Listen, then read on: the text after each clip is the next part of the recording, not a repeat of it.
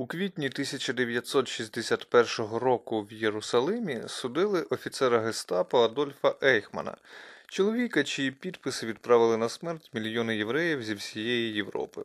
На цьому судовому процесі побувала відома німецька мислителька Ханна Аренд, яка написала про це книгу Банальність зла Ейхман в Єрусалимі, де озвучила філософську концепцію, яка добряче розлютила увесь світ. Ось що вона пише про Ейхмана і Третій Рейх. Проблема з Ейхманом полягала саме в тому, що таких, як він, було багато, і багато з них не були ні збочинцями, ні садистами, навпаки, вони були і є жахливо нормальними. Або ось зло у Третьому рейху втратило ту ознаку, за якою його розпізнає більшість людей. Воно перестало бути спокусою. Навпаки, багато німців і нацистів, можливо, мали спокусу не вбивати, не грабувати, не дозволяти своїм сусідам іти на вірну загибель. А те, що кінцевою точкою транспорту з євреями була смерть, знали всі, хоча далеко не всі знали жахливі подробиці і тим самим не ставати співучасниками злочину, котрі мали з нього вигоду. Але бачить Господь, вони навчилися протистояти цій спокусі. Вже немає ні Третього рейху, ні Ханни Аренд, а наші, прости господи, східні сусіди, та й не лише вони, досі доводять, що Ханна влучила в яблучко, Зла, зло, навіть смертоносне, часто дійсно банальне, і творять його звичайні люди, не будучи при цьому звірми, і роблять це не з ненависті, а заради звичайних, банальних, в основному матеріальних благ. Книга Ханни Аренд побачила світ у 1963 році, але банальність зла була притаманна людській натурі задовго до того і проявлялася як на глобальному, так і на локальному чи навіть особистісному рівнях. Зокрема, в Оклахомі у 20-х роках минулого століття, коли раптом за загадкових обставин почали помирати, помирати місцеві індіанці племені Осейдж. Привіт! Це подкаст Кіно за мільйон. Мене звуть Влад, і сьогодні ми говоримо про фільм Вбивці квіткової повні.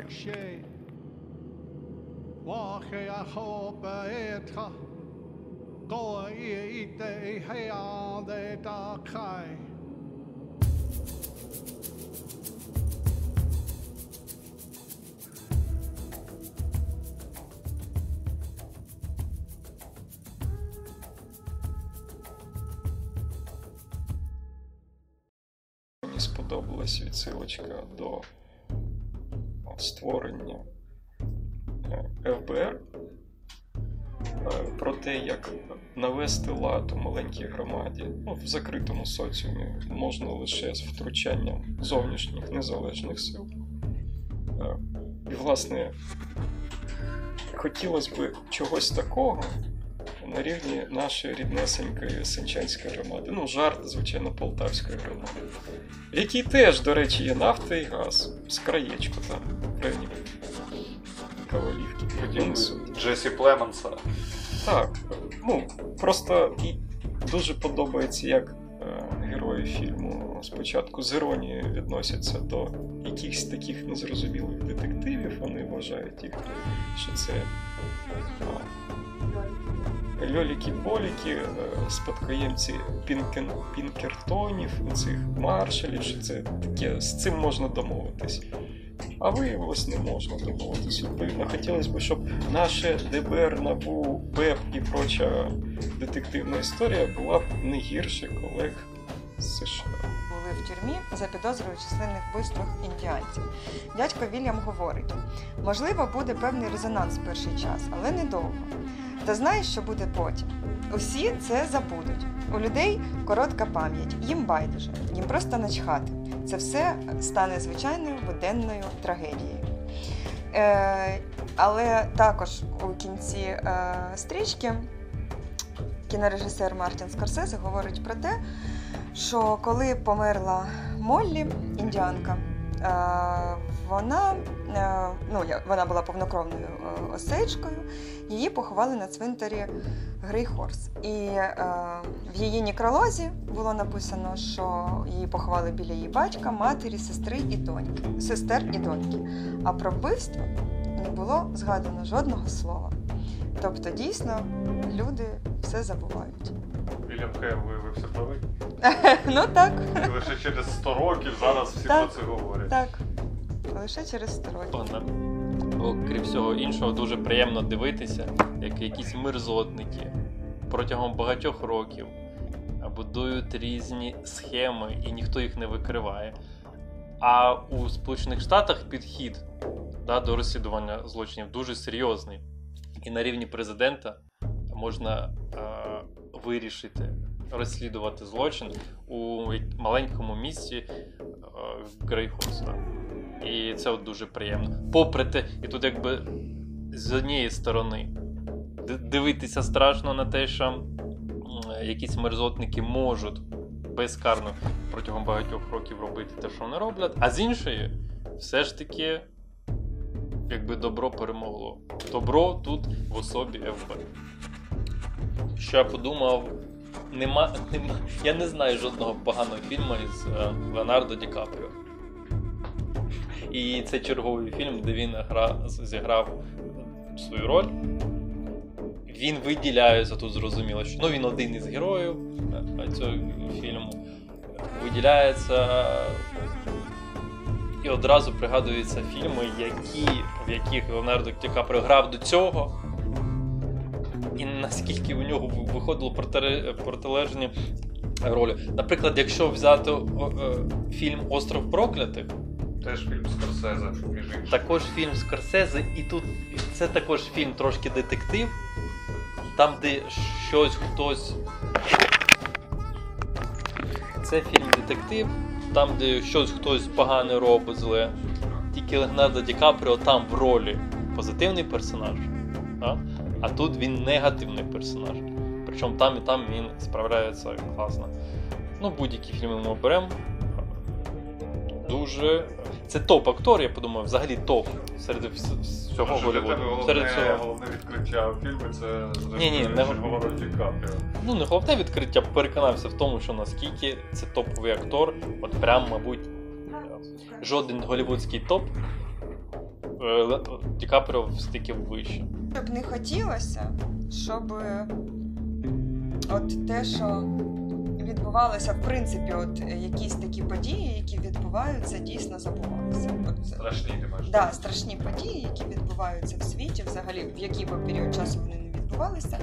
А, от після смак такий, що не хочеться, щоб Вільям Хейл виявився правий. Ну, але він зараз, на даний момент, він правий, але просто хочеться в подальшому, щоб люди зробили висновки і е, пам'ятали те, що дійсно важливо. За сюжетом фільму головний герой Ернест Буркгарт, його грає Леонардо Ді Капріо, який служив кухарем під час Першої світової війни, після її закінчення приїздить жити до Оклахоми, де мешкає його дядько Вільям Хейл, якого грає Роберт Де Ніро. Ернест недалекий простак, не здатний ні до тяжкої фізичної, ні до розумової праці. Тому багатий фермер дядько Віл прилаштовує його водієм і робить фактично своїм посіпакою. На той момент в Оклахомі осіло індіанське плем'я осейджів, і Вільям Хейл органічно вписався в цю місцевість і зажив собі серед індіанців. Ернест закохується в індіанку Моллі Кайл, представницю багатої родини осейджів. Дядько Вільям користається нагодою породичатися з заможною родиною і за рахунок цих статків збільшити свої, але є нюанс. Моллі Кайл третя і наймолодша сестра у своїй родині. Щоб багатство перейшло до Ернеста і відповідно до його патрона Вільяма, треба, щоб померли мати та дві сестри Моллі, а також вона сама. Ернест з Вільямом починають потроху позбавлятися багатих родичів, а головне, безвольний герой Ді Капріо потроху зводить в могилу свою кохану дружину, яка і без того хворіє на діабет. Варто дещо розповісти про контекст реальних подій. У 1897 році в індіанській резервації Осейдж, зараз це округ Осейдж в Оклахомі, знайшли нафту. Міністерство внутрішніх справ США видавало дозволи на розвідку і видобуток нафти на землях, що належали племені Осейджів через бюро у справах індіанців. А пізніше воно почало виплачувати частку від доходів окремим особам. Під час підготовки до створення штату Оклахома федеральний виряд- виділив кожному осейджу 657 акрів землі. Після цього члени племені та їхні законні спадкоємці, незалежно від того, були вони осейджами чи ні, мали переважні права на частину нафтових доходів. Плем'я володіло правами на видобуток корисних копалин на території громади і виплачувало конкретним людям відсоток відповідний до площі їхніх володінь. До 1920 року ринок нафти значно зріс і збагатив осейджів. Тільки у 1923-му вони заробили сукупно понад 30 мільйонів доларів. Їх називали найбагатшим народом у світовій історії. Осейджі відправляли дітей до приватних шкіл, купували модні автомобілі, одяг і прикраси, подорожували Європою. В округ Осейдж з'їхалися десятки тисяч нафтовиків і просто авантюристів, готових заради збагачення порушувати закон. А також Осейджі наймали прислугу та водіїв з білих американців. У 1921 році, вважаючи, що Осейджі не зможуть керувати своїм багатством, Конгрес США ухвалив закон про призначення через суд для кожного Осейджа, навіть для дитини з живими батьками, білих опікунів, які б керували фінансовими справами конкретного індіанця, доки той не продемонструє компетентність. Опікунами зазвичай ставали місцеві білі юристи або бізнесмени. Часто вони діяли в зовнізаконний спосіб, щоб привласнити землі та доходи осейджів. А потім почалися вбивства. У травні 1921 року в різних місцях округу Осейдж було знайдено тіла двох застрелених індіанців Анни Браун та її двоюрідного брата Чарльза. Паралельно в окрузі Осейдж відбувалися вбивства і інших багатих індіанців.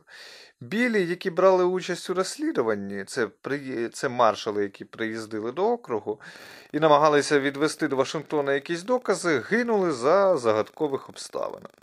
У 1925 році ФБР, яке тоді почало велике розслідування і називалося ще просто бюром розслідувань, прислало агента Тома Вайта, який звернув увагу на те, що після загибелі низки осейджів одержувачем страхових виплат ставала лише одна людина місцевий багатий скотар Вільям Хейл.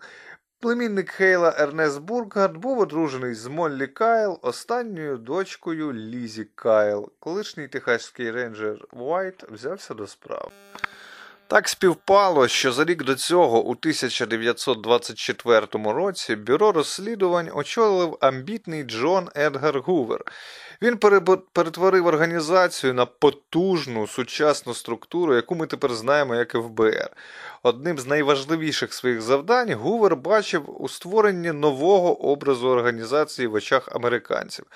Цією метою він брав активну участь у заходах з відомими акторами, різними селебриті, говорячи сучасною мовою. За його ініціативою створювали агітаційні матеріали про ФБР, випускали кінофільми та радіоспектаклі. Своїй меті зі створення образу авторитетного відомства він підпорядкував фактично всі ЗМІ, засоби масової комунікації в США, і поступово американське суспільство стало сприймати ФБР як необхідний інструмент національної безпеки. Американські громадяни почали бачити в агентах надійну опору, захист свого способу життя від ганстерів та зовнішніх небезпек. Гуверу та бюро потрібне було гучне, потужне розслідування, і справа вбивств Осейджів якраз і стала таким розслідуванням. Агенти на чолі з Томом Вайтом викрили злочинців. Потім цю історію швидко забули, але американський журналіст та публіцист Девід Грен, покоперсавшись в архівах ФБР та поспілкувавшись з потомками Осейджів, дослідив її й у 2017 році випустив науково-популярну книгу Вбивці квіткової повні Нафта, гроші і кров. Це був своєрідний політичний трилер. На першому плані там було розслідування Тома Вайта. Багато розповідається про бюро та Гувера, його амбіції, політику США тощо. Історія родини Бургертів також була розкрита, але вона була на другому плані. Фільм теж спочатку задумувався як історія про розслідування. Леонардо Ді Капріо якраз і мав грати Тома Вайта, такого собі крутого агента, який приїздить до есейжів та виводить всіх лиходіїв на чисту воду. Але самому Лео така робота виявилася нецікавою. Мартін Скорсезе пізніше розповідав в інтерв'ю, що Лео Ді Капріо підійшов до нього з питанням Мартіне, а де ж серце цього фільму? Так вони дійшли висновку, що серце фільму це стосунки Ернеста та Моллі. Сценарій переписали, перетворивши фільм з політичного трилера на психологічну діалогову драму про любов, людську малодухість, зраду та, власне, банальність зла, яку ми вже згадували. Так Леонардо Ді Капріо зіграв одну з найкращих ролей у своїй кар'єрі й точно найбільш незвичну. Ми вже звикли бачити Лео в негативних амплуа, як то гедоніста, який офігів від вседозволеності у Вовку з Уолл-стріт, чи харизматичного садиста работорговця у Джанго Квентіна Тарантіно. Але ми ще не бачили Леонардо Ді Капріо таким безхребетним слимаком, який би одночасно викликав злість, жаль та огиду. Взагалі фільм тримається на трьох основних акторських роботах: Леонардо Ді Капріо з підкреслено насупленою нижньою щелепою, Роберта Де Ніро та чарівною Лілі Гладстон. Готовий посперечатися, що всі вони будуть номіновані на Оскар. Уявіть собі типового містечкового багатія з безмежним політичним впливом, такого, що став у своєму болоті рідним, а то й виріс там, такого, що завдяки хитротупості, гострому розуму та жорстокості здобув собі статки та вплив, такого, що любить своє місце і готовий вкладати у нього, будувати школи, розвивати інфраструктуру та організовувати дозвілля. Але щойно щось зіштовхується з його інтересами, вся великодушність спадає, людина тут же трансформується у старого, жорсткого, егоїстичного шакала, який не силою, так хитрістю загризе та знищить кожного, хто стане на перешкоді. Ось це герой Роберта Де Ніро. А тепер уявіть інфантильного тупуватого чоловічка, який дуже хочеться здаватися сильним та шляхетним. І при цьому він навіть виглядає так. Його люблять жінки, він має гарну вроду, а коли одягнений у гарний костюм, то й найбільш гордовиті красуні не зводять з нього очей. Але для такої вдаваної міці та гідності завжди є краш-тест, фон, на, якому, на якому видно цю несправжність. Іноді це ситуація, коли такого, такий чоловік опиняється поруч з кимось, хто сильніший. Він навіть не стикається з цією силою, навпаки, примазується до неї, щоб поруч з сильною особистістю і самому здаватися схожим. А по факту виходить навпаки, він втрачає навіть нікчемні паростки волі, і вся вдавана міць характеру розсипається як будиночок з сірників. А ще жалюгідніше, такий чоловік виглядає поруч з коханою жінкою. Не тою, що ставить його під каблук, це клас ближче до першого варіанту, а тією, що любить, довіряє, потребує захисту. І саме там, де треба бути сильним, спокійним та трипа- тримати шляхетну ніжність, такий персонаж виглядає найбільш мерзенно. Якщо ви когось впізнали, це не про нього, це про героя Леонардо Ді Капріо.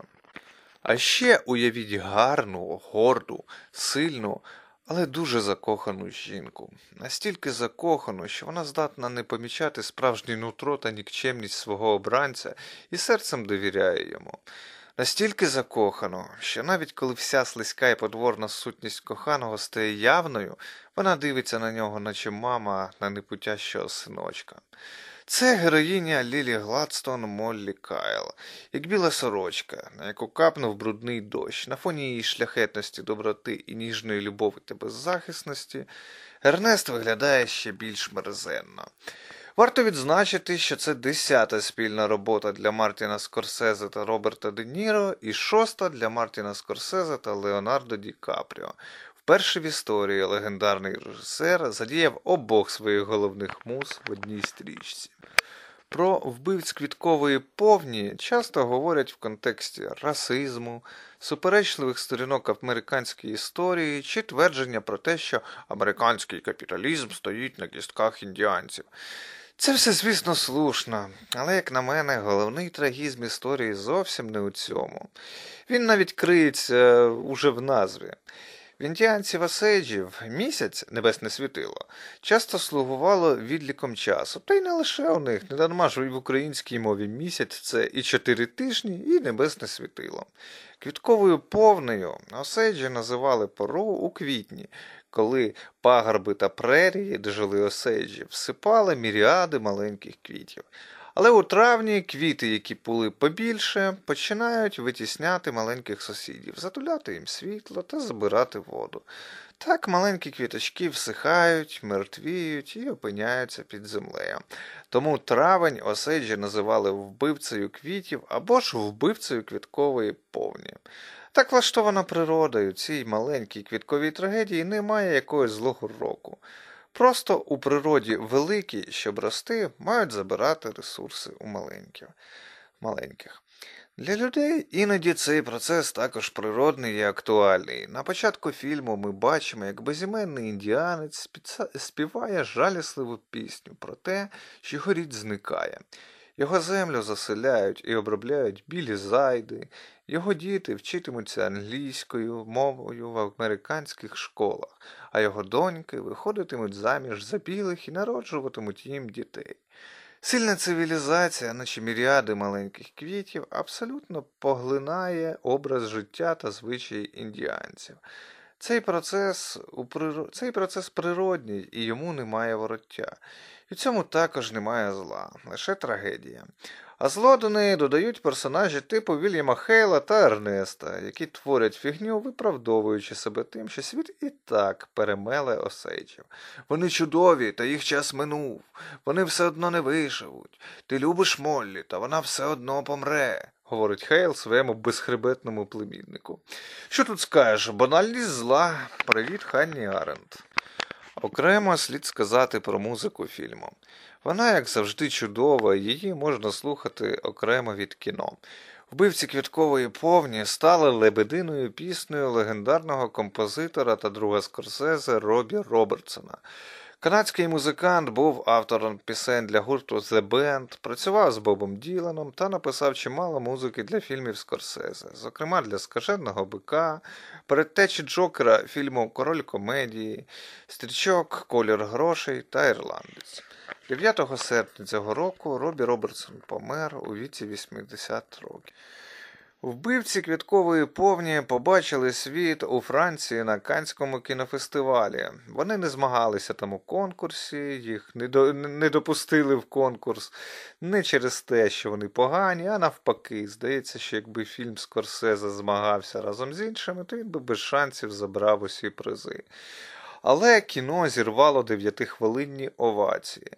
Зараз фільм вийшов в широкий прокат, і, напевно, кожен може запитати, так, власне, а навіщо на нього йти? І чому ми маємо це побачити? Тут я хочу відповісти словами українського кінокритика Станіслава Тарасенка, який сказав про вбивць квіткової повні наступне. Вчора прочитав лекцію перед показом вбивць квіткової повні Мартіна Скорсезе у планеті кіно. Зібралось до сотні глядачів. Зауважу, народ прийшов на фільм, що триває три з половиною години, а перед цим ще й прослухав півгодинну лекцію. Разом чотири години хардкорного кіноманства. Справжнє випробування не менше. Але люди проте витримали, висиділи і, як я сподіваюся, не пошкодували витрачених чотирьох годин. І ось про що я подумав стосовно цього. Думка прийшла буквально під час лекції, коли я безсоромно розхвалював 80-річного класика Мартіна Скорсезе, який своєю прогресивною олдскульною творчістю дав прикурити буквально всьому молодому поколінню голівудських режисерів. Чим далі ми занурюємось у 21 століття, тим все рідше і рідше згадуємо про незаперечні переваги минулого віку, який міг собі дозволити і тригодинного леопарда Лукіно Вісконті, і навіть більш ніж п'ятигодинне, яка ж підходяща назва 20, 20 століття Бернардо Бертолуччі. Але сьогодні ми вже настільки забули про красу, про божественне, про першосутність кінематографу, що почали називати блокбастери, бестселери та, бестселери та естраду мистецтвом нового покоління. Ми сьогодні живемо в такому неймовірному поспіху, що вже не можемо задовольнятись YouTube. Нам тепер подавай TikTok. І все навколо нас постійно рухається, мчить, висловлюється. Смерч історії, потік людей, водоспад чисел і фактів. Але поза всім цим спокійні, як дуби генії, типу Мартіна Скорсезе, для яких, здається, немає жодної бурі навколо. Ці генії, як і раніше, залишаються вірними красі, божественному і першосуті кінематографу. Власне, тому я і закінчив лекцію словами: Кубрик помер, але Скорсезе він все ще живий. Подякуємо ж Богу за це і дякую нам усім за те, що ми тягнемося до подібного кіно і щиро прагнемо чогось більшого.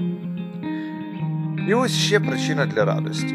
У 2023 році кінотеатри все ще знаходять у собі сміливість показувати епічні психологічні драмі, драми, в основі яких не месник у масті, і не котячий загін, а християнська етика і роздуми про моральний розпад людини. На мою думку, нічого не може бути крутішим і сучаснішим за це.